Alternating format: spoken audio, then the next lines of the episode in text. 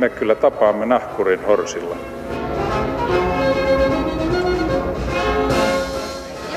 Mä sanoin, että minä juon nyt kahvia.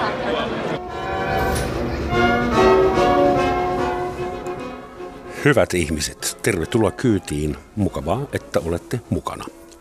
Vuonna 1841 nuori englantilaismies nimeltä Thomas Cook teki ratkaisevan keksinnön. Hän myi silloin maailman ensimmäisen pakettimatkan ja perusti maailman ensimmäisen matkatoimiston, joka on vieläkin olemassa ja nykyään yksi sadasta markkina-arvoltaan suurimmasta Lontoon pörssissä listatusta yhtiöstä. Turismista on tullut globaali suuri bisnes, jolla on maailmanlaajuiset ja kauaskantoiset seuraukset ja vaikutukset. Niistä täytyy puhua ja se tehdään nyt. Reilun matkailun yhdistyksen puheenjohtajan Mia Halmeenin ja matkailulehti Mondon toimituspäällikön Pekka Hiltosen kanssa. Hyvää huomenta arvon vierat, kiitos kun tulitte. Huomenta. Huomenta, huomenta. Tuota, on pakko äh, tai tapana aloittaa henkilökohtaisella kysymyksellä. Mihin teidän viimeinen oma matka kohdistui? Missä kävitti viimeksi itse, niin kuin ei työmatkalla, vaan hupimatkalla? Mä kävin viimeksi Oulussa. Eli tota, kävin kyllä lentämällä, että, että ihan ajan säästön vuoksi, mutta, mutta se oli sellainen kahden päivän reissu. Hmm. Mia, suostutko paljastamaan? Joo, nyt mä yritän miettiä, että missä mä oon tässä – käynyt. No siis viime elokuussa Turun saaristossa pyöräilemässä oli varmaan ihan niin kuin sellainen viimeisin lomamatka. Mm. Ja joo, eipä tässä työmatkoja Ihan pyörällä kotoa sinne asti vai? Ei kyllä ihan näin, että kyllä ensin autolla mökille ja sieltä sitten pyöräilemään. Joo. Just. Hyvä. Tuota, itse olin Kreikassa ihan hirvittävässä hotellibunkerissa ja hävetti koko ajan, kun istuin semmoisessa rakennuksessa, josta olin itse sitä mieltä, että tämän ei pitäisi olla täällä, mutta aurinko paistoi ja ruoka oli hyvä. Onko teidän mielestä edes mahdollista harrastaa reilua matkailua, semmoista, josta ei jää jälkeä, jota pitäisi hävettää jollain moraalisella tasolla? Koska jotkuthan ihan sanoo, että pysy kotona, niin se on ympäristöystävällistä. Joo, katseet kääntyy mun suuntaan. tota, mä en varmaan olisi täällä tänään edustamassa reilun matkailun yhdistystä, jos mä en uskoisi, että matkailu voisi ainakin jossain määrin olla huomattavasti reilumpaa kuin mm. mitä se ehkä niin kuin suuressa kuvassa tällä hetkellä on, mutta täysin kestäväähän siitä ei, ei saada, mutta huomattavasti kyllä reilumpaa. Mm. Toisinpäin kysyttynä, missä te näette alan ammattilaisina – suurimmat ongelmat? Missä matkailu tällä hetkellä, joka on räjäh- räjähdysmäinen bisnes, kasvaa joka vuosi noin neljällä prosentilla maailmanlaajuisesti, missä se on eniten epäreilu tällä hetkellä? Mihin pitäisi ihan ensiksi kiinnittää huomiota? Kyllä kai se maantieteellisesti ainakin Afrikassa on mun käsittääkseni, siellä on niin kuin puhutaan maista, jossa on suurimmat elintasoerot ja samalla myös niin kuin matkailijoiden se, mitä he tulee sinne kokemaan. Usein ne matkat on aika sellaisia niin kuin luksusreissuja tai, tai eksklusiivisia kokemuksia, joissa keskitytään huippuelämyksiin melko lyhyessä ajassa pakettiin. Ja usein järjestäjänä on joku matkatoimisto, jo, ja siitä ei jää välttämättä paljon rahaa niille paikallisille. Mutta Mialla on tähän varmaan myöskin Joo, no toi on kyllä yksi, yksi varmaan tärkeimmistä asioista nimenomaan nämä eriarvoisuuskysymykset liittyen matkailuun että onko paikalliset ja matkailijat mm. minkälaisessa valtasuhteessa toisiinsa ja kuka siitä matkailusta oikeasti hyötyy ja näin poispäin. Että kyllä mä sanoisin nimenomaan, että eriarvoisuus on, on, on haaste, ilmastokysymykset ilman muuta haaste ja sitten varmasti myös tämä matkailun jatkuva kasvu. Hmm. Mutta jos mietitään, että nämä on näitä sosioekonomisia vaikutuksia turismiin, näitä tuloeroja esimerkiksi, kun kiinalainen tulee tänne Helsinkiin ja katsoo Sibelius-monumenttia ja mä katson sitä kiinalaista matkailijaa, turistia, niin en mä tunne itseni köyhäksi ja, ja hyväksi käytetyksi alkuperäiskansalaiseksi, jota toi rikas vinosi mä oon tullut katsomaan. E, eihän se välttämättä toimi sillä tavalla. Toisaalta voisi myös sanoa, että kysynnän ja tarjonnan lain mukaan eihän kukaan lähde vapaaehtoisesti maahan, joka on hirmu kallis. Et yleensä kaikilla on taipumus mennä lomamatkalle johonkin, jossa ruoka on halvempi kuin täällä kotona. Niin Tämä on mielestäni kiinnostava kysymys, että, että nykyään puhutaan paljon siitä, että, että matkailu tulvii yli äyräiden joissain paikoissa. Ja yksi niistä esimerkkeistä on Islanti, jos, jossa voi kokea aivan huippuluonto nähtävyyksiä ja, ja luonto on tavallaan herkkää myöskin sen matkailun kannalta. Mutta vaikka sinne tulee tällä hetkellä miljoonittain matkailijoita vuodessa, sitten kun kysytään islantilaisilta, niin, niin mä olen nähnyt näitä, näitä kalluppeja, mm. niiden tuloksia, niin he ovat huolissaan siitä, että mitä maan luonnolle on tapahtumassa ja mitä koko yhteiskunta, elinkeinolle ja muille, mutta he haluavat matkailua sinne. Eivät he suhtaudu siihen pääsääntöisesti kielteisesti, että, että suuri enemmistö, olikohan se 80-90 prosenttia islantilaisista edelleen kokee, että, että kyllä haluamme tätä. Ja 40 prosenttia Islannin bruttokansantuotteista riippuu tällä turismi, hetkellä, tällä hetkellä Joo. turismista Joo.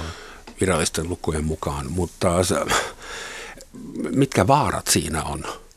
Meidän, että jos Islannilla nyt ei ole paljon muuta tarjottavaa, tarjottavana kuin sitä kaunista luontoa, ja sehän kärsii ensimmäisenä, kun sinne tullaan miljoonittain – en mä tiedä, onko, se, onko ne vaarat nyt ihan hallitsemattomia kuitenkaan, koska onhan olemassa tapoja äh, niin kuin hillitä niitä määriä, rajoittaa niitä eri tavoin. Ja sitten kyllä matkailussa myöskin hintojen nostaminen on, on aika tehokas keino. Jos Islanti koetaan sellaiseksi kohteeksi, jonne moni haluaa ja he hinnoittelevat sitä ylöspäin, niin no, nostavat majoitusten ja lentojen ja retkien hintaa, niin, niin kyllä se rupeaa jossain vaiheessa näkymään. No, mutta jos katsotaan semmoisia perinteisiä turistimagneettikohteita Aasiassa, Bangkok tai jotain, niin siis hinnat laskee koko ajan. Ja, ja Venetsiaankin pääsee niin kuin joka vuosi vähän halvemmalla kuin edellisvuonna, vaikka siellä on jo liikaa turisteja. Et ilmeisesti se itseohjautuvuus ei ei toimi ainakaan Venetsian kohdalla. Venetsia on kai tällä hetkellä säätämässä, tai mä en tiedä onko se tullut voimaan, niin erillisen matkailuveron. Että matkailijan pitää maksaa sinne mennessään, onko se päiväkohtainen maksu. Dubrovnik Kroatiassa, joka on ollut valtava suosittu, niin, niin aikoi säätää sen maksun voimaan, mutta kai on toistaiseksi luopunut siitä. Mutta silläkin on suunnitelma, että, että ensi kesänä esimerkiksi suurimpaan matkailusesongin aikaan, niin ihmisvirtoja, jotka tulevat sinne risteilyaluksista ja muista, niin niitä voidaan porrastaa. Eli ihmisiä ei päästetä kokemaan Dubrovnikin vanhaa kaupunkia äh, välttämättä sellaiseen tahtiin. Vaan heidän sellaisia, pitää, joilla ei varaa maksaa sisäänpäin he, maksu. He, tai heidän pitää konkreettisesti jonottaa vähän aikaa. Onko se matkailu, onko se niin helppoa, että meille rikkaille NS-länkkäreille myydään lomamatkoja aivan liian halvalla? No kyllä, toi on mm. yksi, yksi suuri kysymys, varsinkin jos puhutaan lentämisestä, niin kyllähän, kyllähän lentäminen on ihan niin kuin käsittämättömän halpaa tällä hetkellä, että, että niin kuin halpalentoyhtiöt ja nykyinen niin kuin lentämisen hintataso on ehkä antanut meille vääristyneen kuvan siitä, että mitä sen vähän samalla tavalla kuin pikamuoti ja halpamuoti tavallaan niin kuin, se on hyvä niin kuin verrata siihen, koska onhan niin kuin myös tällaiset halvat vaateketjut antanut meille ihan vääristyneen kuvan siitä, että paljon vaatteen kuuluisi maksaa, niin kyllä mm. tässä on tietyllä tapaa ihan samasta ilmiöstä kyse. Miksi meidän lennot on sitten niin halpoja? No lentopolttoainetta ei tällä hetkellä veroteta samalla tavalla kuin muita polttoaineita esimerkiksi. Ja, ja kilpailu tietysti. Ja sitten kysymys on myöskin siitä, että matkailu on niin haluttua. Ihmiset haluaa niitä elämyksiä. Me puhutaan, usein on kerrottu Suomessakin siitä, että kuinka esimerkiksi Kiinan ja Intian keskiluokka tällä hetkellä matkailee yhä enemmän. Siellä on kymmeniä miljoonia, satoja miljoonia ihmisiä, jotka, jotka ovat tulleet matkailumarkkinoille. Eli nämä on kokemuksia, joita halutaan. Ja nyt kun puhutaan siitä, niistä ongelmista, niin sitten se vastapuoli on se, tuossa tämän ohjelman juonnossa mä kuuntelin sitä, mitä puhuttiin kaikista näistä turismin ongelmista. Ne on kiistattomasti totta. Ne on, ne on kaikki mm-hmm. niin kuin erittäin polttavia ongelmia, jotka, joiden, joihin täytyy puuttua. Mutta matkailussa on viime kädessä sitten kyse kuitenkin asioista, joita ihmiset haluaa kokea siellä. Ne tuottaa ihmisille suuria ilon, onnen elämyksiä, usein koko elämän huippukohtia. Joo, ei, ei tarkoituskaan keskittyä yksin omaan näihin haittapuoliin. Turismilla on kieltämättä ihan hyviäkin vaikutuksia. Että monessa paikassa esimerkiksi on syntynyt ihan luonnonsuojelualueita ja luonnonpuistoja, koska turistit halusivat niitä sinne, tai joku paikallinen keksi, että hei, me rauhoitetaan tämä koko saari tai metsä. Niin sehän on hyvä bisnesidea, kun turistit haluaa nykyään nähdä puhdasta luontoa, tai on ruvettu siivoamaan rantoja joita ei oltaisi siivottu, jos valkonaamat ei, ei olisi valittanut siitä. Niin. Et, mutta siis äh, kuitenkin, kun tämä bisnes kasvaa yhtä nopeasti kuin Kiinan talous, suurin piirtein 4-6 prosenttia vuodessa, mitä pitäisi tehdä? Helsingin Sanomien yleisöpalstalla käytiin kiivasta keskustelua vähän aikaa sitten siitä, että pitäisikö pakottaa, velvoittaa matkatoimistoja, lentoyhtiöitä täyttämään lentokoneet viimeiseen paikkaan saakka, koska aika paljon niitä lentää nyt puoli tyhjillään maapallon ympärillä ja se saastuttaa, aiheuttaa yhtä paljon päästöjä kuin täyslentokone melkein. Olisiko siinä lainsäädännöllä viisivuotissuunnitelma on ilman muuta. Ja toi on ihan hyvä esimerkki toi, että niin kuin täytetään lentokoneet, tota, käytetään koko, koko lentokoneen kapasiteetti niin kuin kun lennetään, niin hyvä esimerkki siitä, mitä tulisi tehdä. Ja jos kysymys on, että mitä nyt tälle asialle pitäisi tehdä, niin on mun mielestä hyvä muistaa, että just nimenomaan lainsäädäntö on, on yksi asia, mitä tulee tehdä, mutta sitten taas niin kun yritysten on myös kannettava vastuu siitä, että tarjotaan vastuullisia matkailupalveluita, matkailijan on otettava vastuu siitä, että, että toimii, on tiedostava matkailija, toimii vastuullisesti. Kun koulutetaan tulevia matkailualan ammattilaisia, on otettava huomioon, että heillä on valmius tulevaisuudessa kohdata nämä matkailun kestävään kehitykseen liittyvät haasteet. Ja, ja näille matkailumedioilla on oma, oma vaikutuksensa siinä, että millä tavalla matkailusta puhutaan ja näin mm. poispäin. Että kyllä tämä on ihan tosi kokonaisvaltainen tota, muutos, mikä tarvitaan, jos halutaan, että matkailu on tulevaisuudessa vastuullista niin mun, mun mielestä valtiolla on niin kuin velvollisuus puuttua tähän. Nyt esimerkiksi Ruotsissa on säädetty lentovero. Ja, joka ja, poistui nyt käytöstä. Niin, niin, joka poistui käytöstä, mutta saattaa tulla siellä takaisin ö, myöskin käyttöön. Ja Suomessakin keskustellaan se näiden vaalien alla varmasti siitä, tu, otetaanko se keino käyttöön. Mutta niin kuin yksilön kannalta, tavallisen ihmisen, matkailijan kannalta, niin niin nämä asiat usein tuntuu siltä, että, että kun niin monessa asiassa voi tänä aikana nähdä, että matkailussa on jotain, joka pitäisi fiksata tai, tai tehdä paremmin, niin mä ajattelen itse esimerkiksi Mondon juttuja tehdessä, että me yritetään tarjota muutama asia, että tee ainakin nämä – lähde itse niin kuin liikkeelle ainakin näistä, että, että jos lentää jonnekin kohteeseen, niin siellä kohteessa voi sitten käyttää junaliikennettä ja, ja bussiliikennettä ja, ja muita, että ei ole pakko niin kuin perustaa koko matkailua lentämiseen. Että kannustetaan matkailuun, mutta miettien sitä kokonaisuutena, jossa voi muuttaa joitain asioita se pitikin kysyä, että jätetään nyt äh, valtio siksi, meillä ei ole edes hallitusta tällä hetkellä, että hoidetaan tämä homma itse, jos sopii. Äh, millä tavalla Mondo on, on uusinut, joutunut, päässyt uusimaan profiiliaan tämän, tämän äh, reilun aspektin kautta, koska vielä 25 vuotta sitten ei kauheasti, siis jotkut marginaaliryhmät miettivät varmaan reilua matkailua, mutta suurin osa ei. Ja vielä, vielä miten ky- paljon se on vaikuttanut tähän? Se, se, on, se on ollut suurin muutos. Mä oon ollut tässä lehdessä kuusi vuotta ja se on ollut niin kuin suurin muutos, mikä tässä on tapahtunut näiden vuosien aikana. Eli me halutaan ottaa vastuulliset kysymykset entistä enemmän mukaan niihin juttuihin. Ja aikaisemmin niitä piti tarjota lukijoille vähän, vähän sillä tavalla, että, että tässä olisi tämä ekologinenkin vaihtoehto majoitukselle, mutta nykyään ihmiset ovat paljon avoimempia. Se me ollaan huomattu myöskin lukijatutkimuksista, että, että nykymatkailijat haluavat tietää näitä vaihtoehtoja. Me tehtiin kymmenen vuotta sitten Mondo julkaisi vastuullisen matkailijan käsikirjan, ihan oman mm-hmm. opaskirjan siitä, että, että miten, voisi, miten voi reissata maailmalla entistä vastuullisemmin, mitä kaikkia asioita voi parantaa. Ää, mutta silloin kymmenen vuotta sitten niin sille ei ollut valtavaa ää, kysyntää. Tuliko liian ahdistavaa? se, en, en, tiedä, en tiedä, mutta se aika oli toinen. Et sen, sen mm. jälkeen moni asia muuttunut. Myöskin esimerkiksi suuri matkailun kasvu on sitten, sitten vaikuttanut varmasti tähän. Et nyt me tehdään yksittäisiä sellaisia, niin kuin eri jutuissa otetaan konkreettisesti. Mä olen esimerkiksi ää, tuota, viimeisimpään Mondon numeroon, niin siinä on juttu Liettua Vilnasta, niin me ollaan kerrottu, että sinne pääsee lentämällä, niin myöskin menemällä vaikkapa Tallinnaan laivalla ja sitten bussilla sinne. Se on hieman hidas bussimatka, jossa kannattaa vaikka pysähtyä matkalla, mutta että me kerrotaan vaihtoehto myöskin. Että näitä konkreettisia, miten tehdä joitain asioita vähän vastuullisemmin, niin me yritetään tuoda, tuoda sinne mukaan.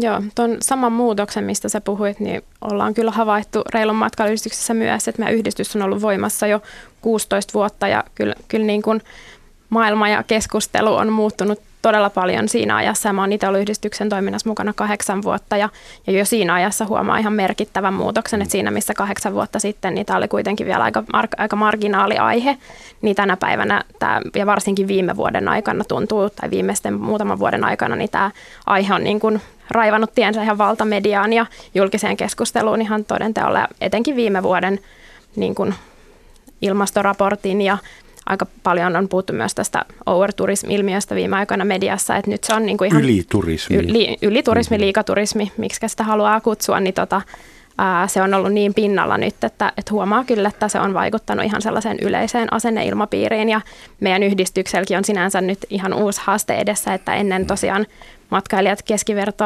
matkailijat ei ollut niin tietoisia näistä asioista, mutta nyt löytyy niitä, jotka on jo hyvinkin syvällä tässä, tässä aiheessa. Mm. Mutta kyllä mä silti sanoisin vielä, että niin kun suuret massat vasta niin kun on heräilemässä. Suuret suomalaismassat. suuret suomalaismassat. Tuota, kerro vähän lisää siitä termistä yliturismi tai overtourism.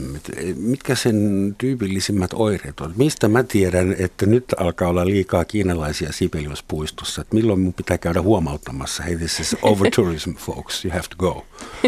Sä voit mä pystyttää sinne niitä tourist go home kylttejä maailmalla nähdään. Joo, älä Suomala- Suomen poliisi pamputtaa mua, jos mä Älä missään nimessä tee Se on, se, se on ehkä väärä tapa vaikuttaa. Mutta toki ymmärrettävä tapa vaikuttaa siinä vaiheessa, kun paikallisilla on oikeasti tullut mitta täyteen. Mutta tota, joo, siis tämä overtourism-ilmiö on ehkä nyt niin kuin viime vuosina noussut keskusteluun hyvin pitkälti Airbnbin kaltaisen toimijoiden ansiosta tai takia, jotka on tavallaan muuttanut tätä matkailua aika merkittävällä tavalla – mutta ennen kuin mä menen tarkemmin tai syvemmin siihen aiheeseen, niin on hyvä kyllä muistaa, että matkailussa ja matkailututkimuksessa on kyllä puhuttu tästä niin kuin kantokyvystä jo tosi pitkään ja kantokyky voidaan määritellä eri tavalla. On, on tota, psykologista kantokykyä, sosiaalista kantokykyä, taloudellista kantokykyä ja ympäristön kantokykyä, mm. näin poispäin. Ja niin kuin just tämä, mistä sä puhuit, tää, että millo, missä vaiheessa alkaa ärsyttää, että Sibelius-monumentilla on liikaa kiinalaisia matkailijoita, niin siinä on ehkä kyse sitten tästä niin kuin sosiaalista kantokyvystä, että tavallaan missä vaiheessa paikallisilla tulee mitta täyteen. kantokyky kyllä loppuu. Mutta toisaalta siis ensimmäinen tyyppi, joka tulee johonkin kylään, jossain tropiikissa tai muualla, vaikka Siperiassa, niin se muuttaa sen yhteisön. Se vaikuttaa siihen. Eli siis kantokyky, kukaan ei voi käydä missään ilman, että se jättää jotain jälkeä ja interagoi ja joutuu siellä sekä syömään että ulostamaan tai, mm. tai jotakin. Se, sehän on illuusio semmoinen niin, mutta kantokyvyssä on ehkä just kyse, niin, niin, kyllä, kantokyvyssä on ehkä kyse siitä, että missä määrin voidaan matkustaa kohteeseen ilman, että se niin kuin tavallaan ylittää mm. ne kantokyvyn rajat. Että missä vaiheessa sulla tulee se raja vastaan, että nyt sä et enää halua niitä kiinalaisia Se oli kyllä siihen Sibeliuspuistoon mahtuu tuhansia, tuhansia ihmisiä, kun tosiaan, käytäytyvät.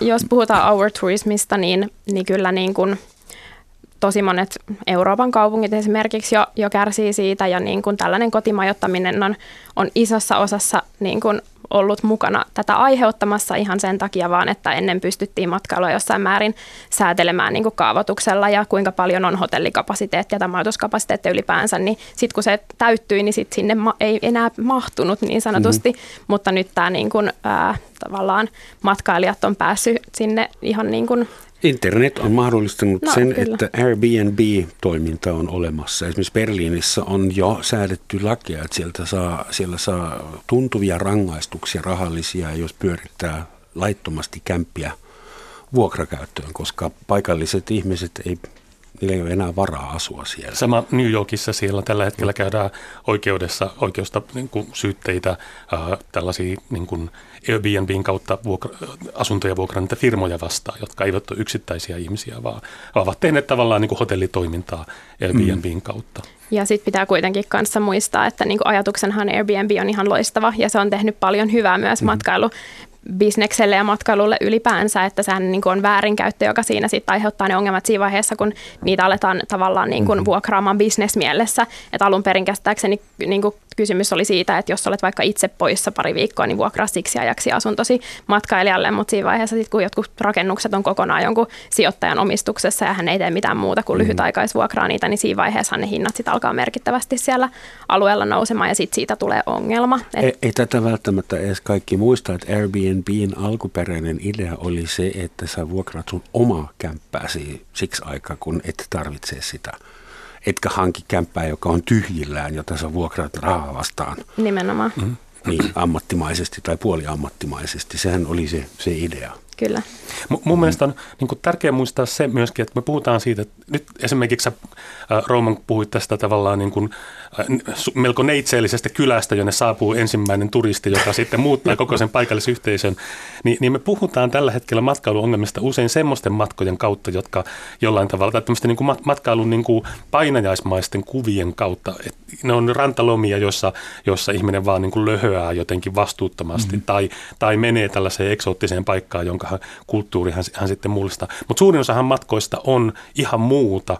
Eli ne on esimerkiksi kaupunkimatkoja. Suomalaiset menee ää, eniten esimerkiksi Lontooseen tai Tukholmaan tai, tai Kööpenhaminan tai Tallinnaan. Ja, ja et, että kun me puhutaan matkailun muuttamisesta, niin, niin sitten sit pitäisi tavallaan alkaa mun mielestä vähän miettiä sitä, että mitä, mitä matkoja me muutetaan ja kenen matkoja me muutetaan, mm. koska meidän on hirveän helppo – puhua aina kaikkien muiden matkoista jotenkin vastuuttomampina. Tämä on juuri tämä kysymys siitä, että haluaako olla turisti vai matkailija. Niin ei kukaan varmaan halua olla turisti, sehän on yhtä yökä kuin kuluttaja. Me ollaan nautiskelijoita ja matkailijoita ja kokijoita kaikki. Mutta hyvä, että otit tämän, ää, tämän puheeksi Pekka, koska mä luin ettei tämä olisi Mondo-lehdistä peräisin.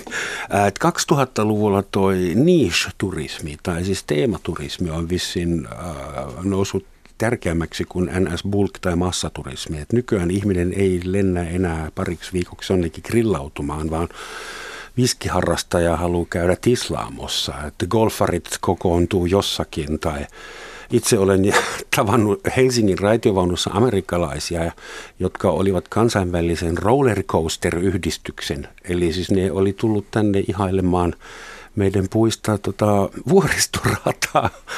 Eli että on teematurismi tai niche-turismi, ruokaturismi, tanssiturismi, seksiturismi varmaan pitää myös laskea tähän mukaan. Et miten se vaikuttaa kokonaisuuteen ja ympäristöön ja paikallisiin yhteisöihin?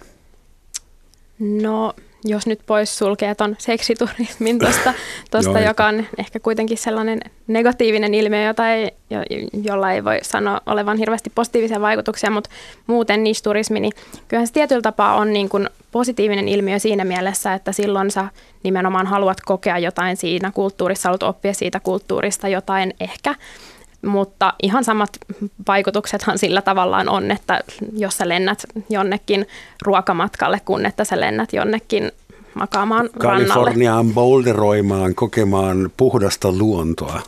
Niin, juuri näin. Viikon verran. Et, niin sen takia mä mietin, että luoko se semmoisia illuusioita. Toinen asia, tämä nyt matkailu se on, joskaan ei turismi. Mietin, että mitä te olette mieltä kansainvälisistä suurtapahtumista? Jos mietitään hiilijalanjälkiä ja lentämistä, niin miten meillä voi olla semmoista touhua kuin olympialaiset esimerkiksi? Siis niiden, pelkästään niiden suunnitteleminen aiheuttaa semmoisen lentohiilijalanjäljen, että, että kuka tahansa yksittäinen hallitus kieltäisi ne heti.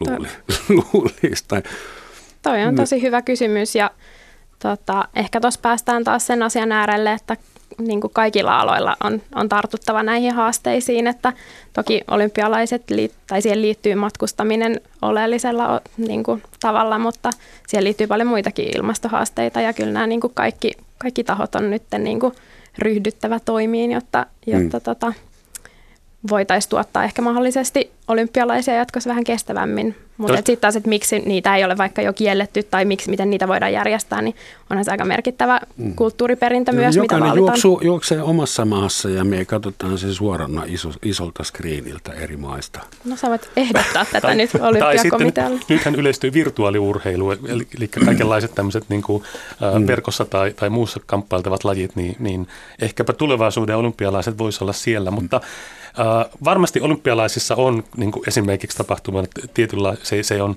se on niin kuin ekologisesti aika tuhlaavainen tai, tai järjetön tapahtuma, jos, jos sitä miettii, mutta mä en tiedä, mikä se maailmanlaajuinen yleisö on, joka sitä seuraa, ja kuinka paljon sillä on hyviä vaikutuksia sitten taas sillä, että... Maailman lapset, rauhan kannalta. No en, en ajatellut sitä, vaan lapset ja nuoret ja, tuota, harrastaa liikuntaa, harrastaa urheilua. Et, et matkailussa on kyse niin isoista niin kuin, niin kuin muistakin asioista kuin siitä, että onko olemassa halpalentoja tai tai, tai tota, kuinka me suhtaudutaan paika, niin kuin johonkin pieneen paikallisyhteisöön, jotka on niin kuin asioita, jotka pystytään rajaamaan ja ymmärtämään, että näille pitäisi tehdä jotain, mutta äh, si, siitä ei kai ole olemassa tarkkaa tietoa, mutta arvioita, että noin kymmenkunta prosenttia koko maailman äh, elinkeinosta t- tulee suoraan matkailusta. Ja, ja, ja et, että miten me voitaisiin ottaa, rajoittaa sellaista uh, bisnestä, sellaista inhimillistä toimintaa, joka on niin olennaisesti niin kuin sisällä koko niin, niin kuin siinä, mistä ihmiset saavat tulonsa ja elantonsa. Koska niin kuin esimerkiksi jos miettii vaikka, vaikka sellaista asiaa kuin museot, kulttuuriperimä, sen, sen suojelu, kuinka suuri osa maailman museoiden kävijöistä tulee matkailijoista? Ja kuinka Jos, paljon on paikallisia sen kaupungin Niin, niin tai, tai, sen, tai sen lähialue. Varmasti on mm. niin kuin museot, joissa käy paljon niin kuin mm-hmm. lähialueilta ihmisiä. Mutta että, Taksit, et, ravintolat, niin, hotellit, yömässä, koko niin, restonomia-ala. Ka- kaikki nämä. Niin, tuohon museokysymykseen voisi ehkä niin kuin kuitenkin lisätä sellaisen huomion, että, että aika moni vaikka suomalainen niin on käynyt maailmalla ties missä kansallismuseoissa, mutta ei välttämättä Suomen kansallismuseossa ja mm-hmm. näin poispäin. Ja kyllähän sen niin kuin kulttuuriperinnön ylläpitäminen on myös tärkeää siinä, niin kuin, että paikalliset itse niin kuin, tavallaan Kyllä mä luulen, että suoma- suomalaiset on aika hyvin käyneet kyllä. kansallismuseossa, mutta helsinkiläiset eivät siellä, eivät siellä käy. Äh, puhutaan museoista, tulee tietysti Guggenheim mieleen, se puuttuva mahdollinen turistimagneetti täällä stadissa. Ähm, kieltämättä toi, mun mielestä matkailuun liittyy kaksinaismoraalia ja aika voimakkaasti. Esimerkiksi viime aikoina meille on sugeroitu, että jos suomalainen lentää Aasiaan äh, lomalle, niin se on jo puoliksi rikollista. Siihen sisältyy hiilinjalanjälki, sitten kulttuurista omimista, sitten se käytäytyy siellä kuin tomppeli eikä ymmärrä paikallista kulttuuria ja ostaa vielä muovisandaalit ja lentää sitten samalla hiilinjalanjäljellä kotiin ihan hirveätä junttitouhua. Mutta jos, jos joku kiinalainen tulee tänne Suomeen ää, samalla hiilinajalla ja samoilla flip-flop-sandaaleilla, niin se on hyvä juttu. Ja meillä on matkailun edistämiskeskus, joka edesauttaa sitä ja sitä vaikka tyhmäkin tajua, että kysymys on ihan samasta liikkeestä että mitäs tälle pitäisi reiluuden ja eettisyyden ja, ja kestävyyden mielessä tehdä, että, että toisen jälki on huono ja toisen jälki on hyvä. No mä en kyllä usko, että me ajatellaan ihan niin, että se toisen jälki on hyvä ja toisen huono. Että kyllä, kyllä mä uskon että, ja tiedänkin, että kyllä niin kuin, tota, Visit Finlandilla ollaan niin hyvin tietoisia siitä, että se on ihan sama hiilijalanjälki siinä, mm. tota, kun ää, Aasiasta tullaan tänne Suomessa on ehkä aika paljon matkakailumarkkinoinnissa panostettu siihen, että koska Aasiasta lennetään hyvin paljon Helsingin kautta, Helsinki ja Suomi ylipäänsä on niin kuin monella tapaa, jos ajattelee matkailua, niin maantieteellisesti niin kuin haasteellisessa paikassa, mutta Aasian matkailun nähden, niin Helsinki on itse asiassa niin kuin aika hyvä spotti. Sieltä lennetään niin kuin Aasiasta nopeasti suoralla lennolla Helsinkiin. Siitä monesti kyllä sitten jatketaan muualle päin Eurooppaa, mutta se, mitä Visit Finlandilla on paljon yritetty tehdä, on niin kuin lisätä tätä matkailijoiden viipymää tässä, että kun he tulevat Helsingin kautta mahdollisesti muualle Eurooppaan, niin he ei olisi vain sitä muutamaa tuntia tai puolta päivää Helsinki-Vantaan lentoasemalla, vaan jäisi ehkä muutamaksi päiväksi sitten tota, tai pidemmäksikin aikaa Suomeen ja tota, sitä kautta toisi sitten matkailutuloja tänne niin kuin kun on jo matkalla muualle. Et lentäminen on sikäli hyvä juttu, että siihen nähden meillä on ihan tämmöinen geopoliittinen etu. Helsinki on maailman toiseksi pohjoisin valtion pääkaupunki ja sitä kautta on hyvä lentää. Joo, ja sitten mä ajattelen myöskin niin, että että tota, olisiko niin, että se esimerkiksi Kiinasta tulevien matkailijoiden virta, joka on kasvanut Suomeen, niin se, se pistää meidät katsomaan matkailua ja, ja meidän maata ja sitä, miten me toimitaan myös vähän toisella tavalla. Et kun, me, kun me nähdään, ja. miten Suomea ja Lappia ja, ja koko, koko tätä pohjoista markkinoidaan, vaikkapa esimerkiksi saamelaisten kuvilla tai, tai Lapin idyllisen luonnon kuvilla, niin me tiedetään itse suomalaisena, että mikä määrä siitä on totta, mikä, mikä määrä siitä on jonkinlaista lavastusta. Me pystytään ehkä paremmin ymmärtämään tekemään myöskin itse sitten matkoja arvioida, niin kuin, niin kuin omia matkoja arvioidessamme sitä, että kun me mennään eri paikkoihin, mitä ne paikalliset joutuvat siellä ää, niin kuin kokemaan, kuinka paljon siellä on kyse stereotypioista tai jonkinmoisesta niin, niin kuin matkailijoille rakennetuista mielikuvista. Paljonko se maksoi se saamelaisten sadetanssi ja saiko sitä videoida? Tästä kidin mä joskus katsoin nuorena Amerikoissa hopi-intiaanien – sadetanssia maksua vastaan ja mä muistan elävästi sitä suurta häpeän tunnetta, joka valtasi minut. Se tuntui niin tyhmältä. Niin, niin. Ja heistä, ja, heistä myös. Ja sitten toinen puoli tässä niin kuin matkailijavirassa, joka nyt kohdistuu tännekin, niin on myös se, että se saa meidät skarppaamaan ja parantamaan, parantamaan joitain asioita että me, me, meitä arvioidaan sitä, että millä tolalla Suomi on esimerkiksi demokratiana, millä tolalla Suomi on, äh, kohtelee vähemmistöjään ja onko Helsinki niin kosmopoliittinen kaupunki kuin me halutaan ajatella, että se on. Monissa asioissa se on, Helsinki on huomattavasti edistynyt viimeisen 10-15 vuoden aikana ja näkyy monissa listauksissa. Eli me nähdään sitä, mikä meidän maassa on hyvää kehittymässä ja mitä olisi vielä parannettavaa? Matkailu saa tämänkin esiin. Se on totta. Ja Suomellahan on hyvät pisteet. Meillä ei ole kauheasti katuväkivaltaa ja lapsikuolleisuutta ja korruptiota YMS, mutta mitä jos suomalainen menee maahan, jossa on ihan selkeästi ihmisoikeusongelmia. Esimerkiksi saako Brasiliassa käydä, kun siellä – tapahtuu hirveitä asioita paljon enemmän kuin Suomessa. En väitä, ettei täällä tapahtuisi. Tai saako Venäjällä käydä, kun niin, että et missä kulkee se raja ja kuinka valveutunut, kuinka valveutunut matkailijan pitäisi olla ennen matkalle lähtöä. Helppo se on Suomeen tulla, kun täällä ei, ei ole poliittisia vankeja. Ää, no vastaus kysymykseen, että kuinka valveutunut matkailijan tulee olla, niin mm. niin kyllä mä lähtisin siitä liikkeelle, että, että sun pitää olla aika tiedostava matkailija, jotta sä voit olla reilu matkailija. Että kyllä mä ainakin ottaisin ennakkoon selvää matkakohteen mahdollisista haasteista, ehkä eniten niihin haast- niistä haasteista, jotka liittyy jollain tavalla matkailuun, johon mä pystyn jollain tavalla omalla matkailukäyttäytymisellä vaikuttamaan. Mutta joo, kyllä mä sanoisin, että tie, niin kuin mm. tiedostavat tulee olla, jos matkalle lähtee. Ja meillä, meillä on esimerkiksi Mondolehtiä tehdessä, niin me joudutaan jatkuvasti ottamaan tähän kysymykseen kantaan, koska me päätetään siitä, että mistä maista, mistä kaupungista me kirjoitetaan. Hmm. Ja siinä oikeastaan auttaa juuri tämä, että käydään yhä enemmän keskustelua verkossa, mediassa siitä, että, että miten eri maat toimii oikeastaanhan, niin kuin jos rupeaisi tekemään niin kuin nollasta sataan asteikkoa, että kuinka eettisesti ja suoraselkäisesti ää, maailmassa toimitaan, niin mä en tiedä, saisiko mikään maa täysin, edes meidän rakas Ruotsi tuossa naapurissa, joka, edes. joka edes hekään eivät välttämättä saisi ihan täysin puhtaita pisteitä. Mm. Ja, ja hyvä esimerkki on vaikka joku Saudi-Arabia, siellä on kai tällä hetkellä, niin kuin, siellä valmistellaan todella valtavaa matkailu, matkailulle avautumista niin, että, se, että he yrittävät saada sinne aikaiseksi tämmöisiä kaupallisia ohjattuja pakettimatkoja, jotka olisivat siellä jollain lailla valtion hallinnassa ja niihin yrittää houkutella myös Euroopasta varmasti suuria määriä ihmisiä meille lehdessä se on ongelma, että, että niin kuin me voidaan varmaan kertoa tästä lukijoille, että no nyt näitä tarjotaan, mutta lähdettäisinkö me suosittelemaan sitä maahan, jossa on niin... niin suurta voim... euforiaa, ette voi niin, näyttää niin. Eli tämä on, tämä on mm. niin kuin, tästä on tullut niin kuin, niin kuin esimerkiksi matkailumedian arkea, mutta myöskin, ja ammattilaisten, mutta myöskin tavallisten matkailijoiden arkea. Että sä joudut mm. vähän punnitsemaan, mi, mi, missä sun omat sympatiat on milläkin hetkellä. Entäs jos Saudi-Arabian ensimmäinen virallinen matkaopas on nainen? Sitten pitää tehdä juttu. hän, hän olisi kiinnostava haastatella. Niin. Joo.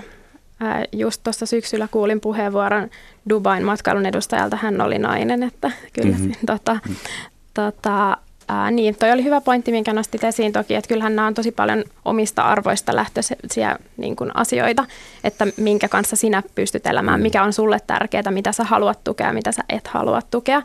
Mutta mä itse ehkä lähden liikkeelle siitä, että jos mä mietin jotain, että haluanko mä matkustaa johonkin kohteeseen, niin mä ihan, ihan tälleen puhtaasti googlaan ja, ja googlaan matkakohteen ja laitan siihen perään ehkä sustainable tourism tai responsible tourism, ehkä vastuullinen matkailu yleensä vaan englanniksi löytyy mm. paremmin tietoa. Ja sitten yleensä sieltä löytyy niin kuin ne haasteet, jotka just siinä kohteessa liittyy nimenomaan matkailuun ja mitkä siellä niin kuin tavallaan, mitä siellä matkailijana kuuluisi ottaa huomioon. Ja sitten mä ehkä punnitsen sen tiedon valossa, että haluanko mä mennä tänne, voinko mä siellä toteuttaa sellaisen matkan kuin mä haluaisin, tai mm. että ahdistaako nämä asiat mua liikaa, haluanko mä jättää menemättä ja niin poispäin. Että, että kyllä mä tota, kannustan kaikkia niin kuin vähän perehtymään ja tosiaan niin kuin, kuten tässä sanottiin aikaisemmin, niin maailmassa tapahtuu paljon vääryyksiä, ihmisoikeusrikkomuksia ja näin poispäin. Ja jos, jos niin kuin lähettäisiin boikotoimaan kaikkia maita, missä ihmisoikeusrikkomuksia tapahtuu, niin me ei varmaan ihan hirveästi sitten enää matkustettaisi. Eikä Mut, syötäisi, eikä pukeuduttaisi, ei, ei tehtäisi juuri mitään. Niin. Mutta siinä mä niin kuin lähtisin liikkeelle siitä, että mikä niin kuin on nyt kytköksissä siihen matkailuun. Mä, mä ajattelen niin, että, että tuota, niin kuin, me ei voida päättää niin kuin joitain kohteita, että tänne kannattaa mennä tai tänne ei, koska matkailun vaikutusta ihmisoikeuksiin ja demokratiaan maailmassa on hirveän vaikea erottaa sitä. Että me, et me ei pystytä suoraan sanomaan, että tämä on matkailuvaikutusta, tämä on mm. saanut sen aikaiseksi siellä. Mutta mä luulen, että me voidaan, kun me katsotaan historiaa, niin me pystytään näkemään, että sillä on ollut erittäin suuri vaikutus eri maiden välillä. Ja ehkä tavallisen matkailijan kannalta niin, niin sellaisen ohjenuoran voisi varmaankin sanoa ääneen, todennäköisesti semmoinen matka, missä menee jonnekin pakettimatkalle ja pysyy vaan yhdessä paikassa, eikä ole vuorovaikutuksessa paljon paikallisten kanssa, niin tuskin sillä on sinne kohteeseen paljon vaikutusta, mutta matka, jossa sä olet kontaktissa, keskustelet, liikut vähän enemmän, avartaa paitsi omaa itseään, niin myöskin niin kuin niitä ihmisiä siellä. Heti heräsi kapinallinen minussa, koska mä mietin, että kun mulla on viikonlomaa, niin mä lähden jonnekin, missä on lämmintää, missä drinksut ja ruoka on hyviä ja halpoja. Niin pitääkö mun sitten perehtyä hitto paikalliseen kulttuuriin ja oppia paikallista kieltä ja jutkata kaikkien kanssa ja lukea historia. Ehkä mä haluan vaan olla edes sen viikon kaikessa rauhassa mun hotellin parvikkeella, tuijottaa sitä sinistä merta ja olla ajattelematta tehdä kaikkia.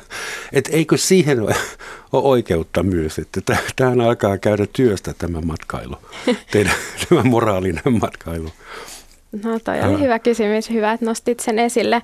Mun mielestä tuossa päästään niinku siihen kysymykseen, että usein matkailun, niinku, matkailua perustellaan sillä, että minä pitää saada matkustaa, koska matkailu avartaa. Mm-hmm. Mutta sitten taas niinku mun kysymys sulle on, että koetko, että ton tyylinen matkailu avartaa ei, mutta jos oma elämä on jo niin stressaavaa kautta avartavaa, että välillä tekee hyvä olla tekemättä yhtään mitään lämpimässä ilmastossa. niin, kai, kai, sitä, niin, kai sitäkin voi sallia ihmisellä jonkin verran, mutta sitten nykyisen tämän ilmastokeskustelun myötä niin, ja, ja vastuullisen keskustelun myötä, niin me voidaan kysyä, että etkö sä voisi tehdä niin sanotun staycationin, eli olla täällä Helsingissä, lomailla täällä, rakentaa itsellesi niin kuin rentouttavaa elämyksen täällä. No joo, okei, okay, siis hiili, hiilijalanjälki tuli tehty sitten turha siinä tapauksessa. Siitä pitää vielä puhua. Anteeksi, staycation, se mm. täytyy panna apteekin hyllylle se sana, että overtourism ja staycation. Äh, balkonia, balkonia loma, eli siis parvekeloma meillä päin. Toi äh, sähköinen lentokone on vissiin tulossa, mutta ensimmäiset matkustajakoneet koelennetään – lennetään ensi vuonna vuonna 2020, eli siis ei ole odotettavissa nopeasti apua siitä suunnasta. Mitä me tehdään sen kanssa, että Kiinassa ja Intiassa vaurastuu keskiluokkaa, joka haluaa nähdä maailmaa, käydä kaikissa paikoissa, missä saksalaiset ja suomalaiset ja ruotsalaiset ovat jo käyneet? Mä en tiedä, tehdäänkö me sille asialle yhtään mitään. Että me voidaan ehkä niin kuin lähteä liikkeelle siitä, että mitä me itse tehdään. Ja, ja EU-jäsenenähän me voidaan nyt pitää sentään jonkinmoinen roti kansainvälisten sopimusten kanssa, että, että niitä solmitaan, jossa on rajoituksia ää, sille, minkälaisia päästöjä saa tehdä, ää, kauppasopimukset ja muut. Nämä on, nämä on niin kuin yksi tapa tietysti, missä olla mukana. Mutta nyt puhutaan niin isoista globaaleista mm. rakenteista, mm. että, että ei me voida niin kuin ratkaista sitä tässä, koko, koko sitä kiinalaisten ja intialaisten tulvaa, mikä, mikä siellä on, on tulossa. ja sitten taas niin kuin, me ollaan mukana siinä tulvassa. Me 5 miljoonaa, tai ihan kaikki suomalaiset mm. ei, ei tietenkään matkaile eri syistä, mutta tota, varmaan muutama miljoona suomalaista on, on tehnyt ulkomaan matkoja, niin, niin tuota, tai ainakin pari miljoonaa, niin ihan sama, samanlaisia. Me, meitä on vaan vähän pienempi aalto siinä samassa meressä, mutta meidän täytyy ehkä niin kuin muuttaa sitä ajattelua, että että kun me ollaan puhuttu tässä paljon niiden kiinalaisten tulosta ja muusta, niin me ollaan samassa meressä, me ollaan niin kuin osa sitä, eikä suhtautua niihin niiden turismina ja meidän fiksuina matkoina. Tuota, aika usein väitetään jo, että luontoelokuvissa, luontodokumenteissa äh, feikataan aika paljon, että näin paljon sitä puhdasta luontoa ei enää olekaan kuin mitä meille National Geographicin ja muilla sen sellaisilla kanavilla näytetään. Ja mä mietin, että jos kaikki haluaa Keniaan safarille, niin äh, kyllähän leijonat loppuu ihan pakostakin kesken ja, ja, ja Serengeti loppuu kesken ja, ja delfiinit jossain vaiheessa. Että olisiko se, se virtuaaliturismi sitten yksi mahdollisuus, että VR-laseilla koetaan matkakohteita, elämyksiä, eksoottisia eläimiä. On se varmasti yksi mahdollisuus. Et millaista Kyllä. potentiaalia te näette siinä? No, Korvaako se? No okei, siis pornografia ja oikea seksi, siinä on ero, niin virtuaalimatkailu ja paikan päällä oleminen. niin. tai ruokaohjelma ja oikea ateria. niin. niin, en mä tiedä tuleeko se sitä missään vaiheessa kokonaan korvaamaan, mutta, mutta varmasti voi olla ihan hyvä lisä siinä, niin kun, että, että kaikkea ei välttämättä tarvitse lähteä kokemaan paikan päälle. Niin ja sitten kun paikalliset rajoitukset lisääntyy ja myöskin matkailun, matkojen hintaa nostetaan, sehän on vääjäämättä kuitenkin jossain vaiheessa edessä, että nämä sääntelykeinot astuu siellä, siellä peliin, niin, niin silloin ehkäpä se niin kuin suuri kiinnostus kohdistuu sen jälkeen näihin virtuaalielämyksiin. Eli siis sinä sanot ihan lonkalta kylmiltään, sehän on vääjäämättä edessä, että matkustamisen hintataso nousee ja että jonkinnäköinen säännöstely tulee. Se on ihan... Kuulinko siis, oikein? Juu, juu, sitä säännöstelyä tässä me viitattiin jo aikaisemmin mm. siihen, että, että tuota, äh, jonkin verran niin kuin eri paikoissa äh, joudutaan rajoittamaan tällä hetkellä matkailua. Esimerkiksi niin, semmoinen niin kuin Euroopan suosituimpia kaupunkeja tällä hetkellä Dubrovnik, niin se aikoo ensi kesänä rajoittaa jonkin verran matkailijoiden virtaa hmm. kaupunkiin, kun risteilyaluksista ja, ja muualta lä- lähestyy kaupungin vanhaa kaupunkia, keskustaa ja ihmisvirta, niin sinne pannaan portteja ja ihmiset joutuvat kirjaimellisesti jonottamaan hetken aikaa päästäkseen kokemaan sen kesän suurimpana ruuhka-aikana. Taimaassa on laitettu kokonaisia saaria kiinni, jotta niiden luonto pystyisi elpymään vuoden tai kaksi mm. ennen kuin turistit päästetään taas mm. sinne takaisin. Ja, ja, ja ehkä meidän täytyy ruveta ajattelemaan, tai siis mä luulen, että näillä on aika suuri yleisen mielipiteen tuki maailmalla myöskin, että, että yhä enenevässä määrin me tajutaan se myöskin siitä, kun meidän maahan kohdistuu matkailu ja nähdään, mihin kaikkeen se vaikuttaa, niin me tajutaan, että kyllä näitä rajoituksia tarvitaan. Mutta mennäänkö me sitten takaisin menneisyyteen, koska mä just mietin tuota Thomas Cook-tyyppiä 1841, että hän keksi, että ha, minäpä keksin pakettimatkan, niin sitten kohta kaikilla, myös keskiluokalla on varaa matkustaa ympäri maailmaa. Ja se oli todella jee idea ja se toteutui turhankin hyvin. Ja nyt me ollaan menossa siihen, että kohta ollaan Thomas Cookin ajassa, jossa vain varakkailla on varaa matkustaa ympäri maailmaa ja köyhät saapi harrastaa staycationeita. Joo, toi on kyllä mun mielestä ihan aiheellinen huoli, että mm-hmm. tuleeko matkailusta vaan rikkaiden etuoikeus, koska sitähän se on jo nyttenkin, että täytyy muistaa, että maailmassa kuitenkin iso enemmistö ei ole koskaan vaikka edes ollut lentokoneessa, että tullaanko me vaan niin kuin tavallaan kärjistämään tätä niin kuin etuoikeutettua asemaa niin kuin jatkossakin, jos hinnat nousee, ja sen takia mä toivon, että, että tota, että matkailun vastuullisuuteen tartutaan muillakin keinoilla kuin vaan hinnan, hinnan nousuilla. Sitten tietysti, anteeksi, semmoinenkin vaara saattaa sisältyä siihen, että jotkut snobit, että oletko kuullut, että Dubrovnikiin ei saa matkustaa, mutta mä tunnen kaverit tonni, niin me päästään sinne yhdeksi viikonlopuksi. Eli mm. se voisi Ma- matkailun pime- pimeät elämykset tavallaan, laittomat mm. elämykset. Kaikki tämä on, kaikki tämä on mahdollista. Mä näen oikeastaan niin kuin mahdollisena sellaisen tulevaisuuden kuvan, että, että esimerkiksi juuri isoihin kaupunkeihin kohdistuvasta matkailijavirrasta, niin tietenkään siitä ei ole niin paljon haittaa kuin luontokohteisiin. Eli voi olla, että tulevaisuudessa niin matkailu keskittyy yhä enemmän metropoleihin. Jossa ja, infra on jo valmiina. Niin, niin, ja ehkäpä niihin rakennettaviin luonto tämmöisiin elämyksiin.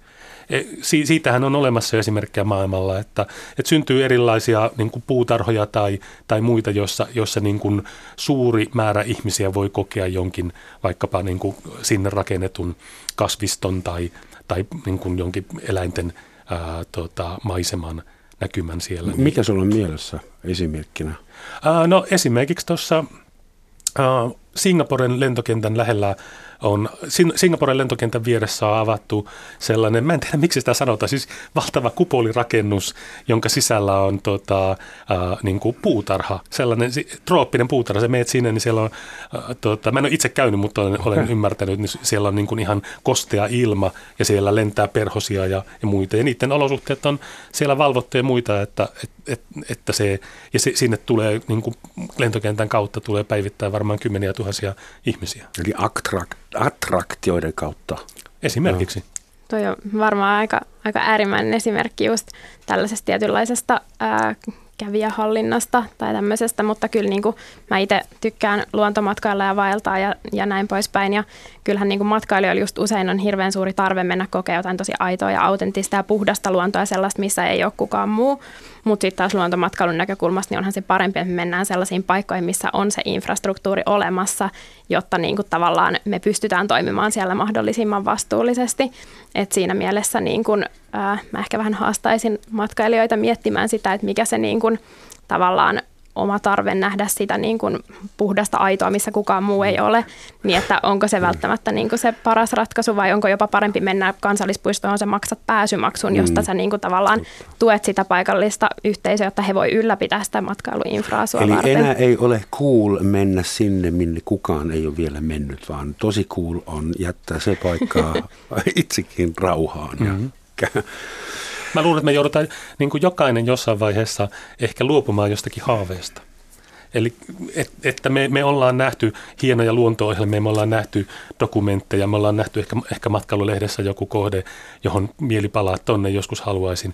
Mutta tästä eteenpäin – jos me halutaan toimia vastuullisina kansalaisina, niin, niin kyllä jokainen joutuu pistämään näitä arvojärjestykseen. Sarjamme kaikkia ei voi saada, niinkö? Ihan kaikkea ei voi saada. ihan kaikkea ei voi saada ja toi oli ihan hyvin puettu sanoiksi toi, että joutuu luopumaan haaveistaan. Mä ehkä viilaisin sitä vielä siihen, että joutuu ehkä vähän muokkaamaan haaveitaan omien arvojen mukaiseksi, että jos itse haluat olla vastuullinen ja haluat toimia reilusti, niin ehkä ne sun haaveetkin sitten jatkossa muokkautuu sen mukaisesti, että millä tavalla sä pystyt toteuttamaan sun haaveita ja minkälaisia haaveita sulla jatkossa sitten on. Että onko se sitten niin kuin, mahdollisesti niin kuin vaikka enemmän junamatkailua tai lähiseutumatkailua ja näin poispäin. Kysymys, jos mun haaveena pikkupoikana olisi ollut ratsastaa elefantilla ja nyt mulla olisi varaa lähteä Intiaan ja tehdä se, niin olisiko se moraalisesti, eettisesti ok ratsastaa elefantilla? Mm, tiedätkö sä, minkälaisia en haasteita tai ongelmia elefantilla ratsastamiseen liittyy? En mä olen vaan joskus nähnyt kuvia, että niissä oli ikäviä kettinkejä jaloissakin. Eli ilmeisesti se ei olisi ok. Ei, kyllä se, kyllä se niin kuin tämän tiedon valossa on, niin kuin monet matkajärjestäjätkin on jo siitä tota, luopunut, että ei tällaisia retkiä järjestä. Elefantin mm. selkä ei ole tehty ratsastamista varten ja heidän, tai ylipäänsä se, että millä tavalla heitä koulutetaan, niin se on tosi väkivaltaista ja, ja näin poispäin. Että kyllä mä jättäisin nyt valitettavasti tekemättä ja miettisin, että mikä voisi olla toisenlainen se haave. Se oli retorinen kysymys, että ei ollut haaveena, enkä edes uskaltaisi lähestyä elefanttia, mutta tämä kulttuurinen omiminen tai siis niin oikea käytäytyminen lomakohteessa, että ihan pikkuilmiö, olin itse mukana, kun suomalainen luterilainen otti valokuvan katolisessa kirkossa Jumalapa, Jumalapalveluksen aikana. Mun piti huomata, että ei nyt. Mutta luterilainen oli sitten, että tämähän on vain katolinen messu. Eli siis näin pienikin kulttuuriero oli jo riittävä, että toinen tunsi itsensä sen verran vieraaksi, että eihän tässä mitään. Eli eihän me mennä minnekään provosoimaan tai rääkäämään elefantteja tai ihmisiä, vaan se tapahtuu vahingossa – niin suuri osa itse asiassa niin kuin matkailun ympäristövaikutuksista tai, tai tällaisista esimerkiksi yhteiskunnasta vaikutuksista, niin nehän jää matkailijalta tiedostamatta. Sä, sä et välttämättä tiedä, kun ostat matkan, niin, niin sä et tiedä, kuinka suuri osa siitä rahasta menee sinne paikallisyhteisöön tai, tai, tai niin kuin mikä, mitkä ne, niin kuin, mm-hmm. ku, kuinka muovijätteet, kertakäyttömuovijätteet sillä matkalla, kuinka ne käsitellään. Mitä sille tapahtuu, mitä sä oot heittänyt hotellihuoneen roskiksi? Mm. Niin. Mutta mitä sitten matkailija, joka haluaa Mutta, tehdä perusasiat oikein, voi tehdä tällä tasolla? No nythän kuitenkin lisääntyy toisaalta taas sitten niin sanottu läpinäkyvyys, eli yritykset, palvelut haluaa yhä tarkemmin viestiä siitä, miten ne toimii, miten ne kierrättävät jätteensä, miten niiden henkilökunta on, tuota, millainen palkkaussysteemi niillä on. Että kyllä sitäkin alkaa näkyä jonkin verran, että sä pystyt valitsemaan kohteita ja palveluja, joissa saat ainakin jonkin verran tietoa siitä, miten se on järjestetty. Joo, kyllä ainakin jossain määrin kysyntä määrää tarjontaa, että tota, niin kun, tukemalla jo nyt vastuullisia toimijoita ja ehkä antamalla palautetta sitten matkajärjestäjälle tai paikalliselle yrittäjälle siellä, että, että minkälaisia vastuullisia palveluita jatkossa haluaisit, niin sillä päästään jo aika pitkälle. Onko olemassa joku luotettava tai yleisesti hyväksytty standardi, äh, normi, ISO 9005, että voiko klikata, että nämä matkat tai matkantarjoajat ovat eettisesti, ekologisesti ok? Matkailukentällä on tosi paljon erilaisia sertifikaatteja, että sitä niin kuin melkein eksyy siihen paljouteen, että äh, ihan sellaista niin kuin yhteneväistä ei välttämättä tai yksinkertaista on ole. mentävä itse viidakkoon. Ja. Mun käsittääkseni niitä, niitä eri, niin kuin esimerkiksi hotellien ympäristösertifikaatteja on maailmassa olemassa jotakin 160-170 ainakin erilaista. Ja sehän on täysin mahdotonta, miten sä pystyt päättelemään, mikä, mikä niistä olisi luotettavaa. Mm. Mutta sitten on olemassa tällä hetkellä myöskin niin kuin ainakin yksi ympäristöjärjestö, joka arvioi näitä sertifikaatteja. Sitten voi mennä sen sivulle ja katsoa, miten se, kuinka luotettavana se pitää näitä. Ei ihme, että matkailu generoi 10 prosenttia koko planeetan työpaikoista, jos näitä sertifikaattekin on niin paljon. Että suuret kiitokset Mia ja Pekka, sen enempää me ei ehditä harrastaa ekologista ja kestävää ja vieläpä moraalista staycationia täällä Pasilassa. Kiitos kun tulitte. Tähän loppuun sitaatti, ja te saatte arvata, kenen suusta se tulee. Lyhyin matka, lyhin matka omaan itseensä kulkee aina maailman ympäri. Ei aavistustakaan. Onko se sinun Rooman? Ei, ei sentään, vaan näin sanoi Matti Nykänen. Kiitoksia teille hyvät kuulijat ja vieraat. Moi. Kiitos. Kiitos.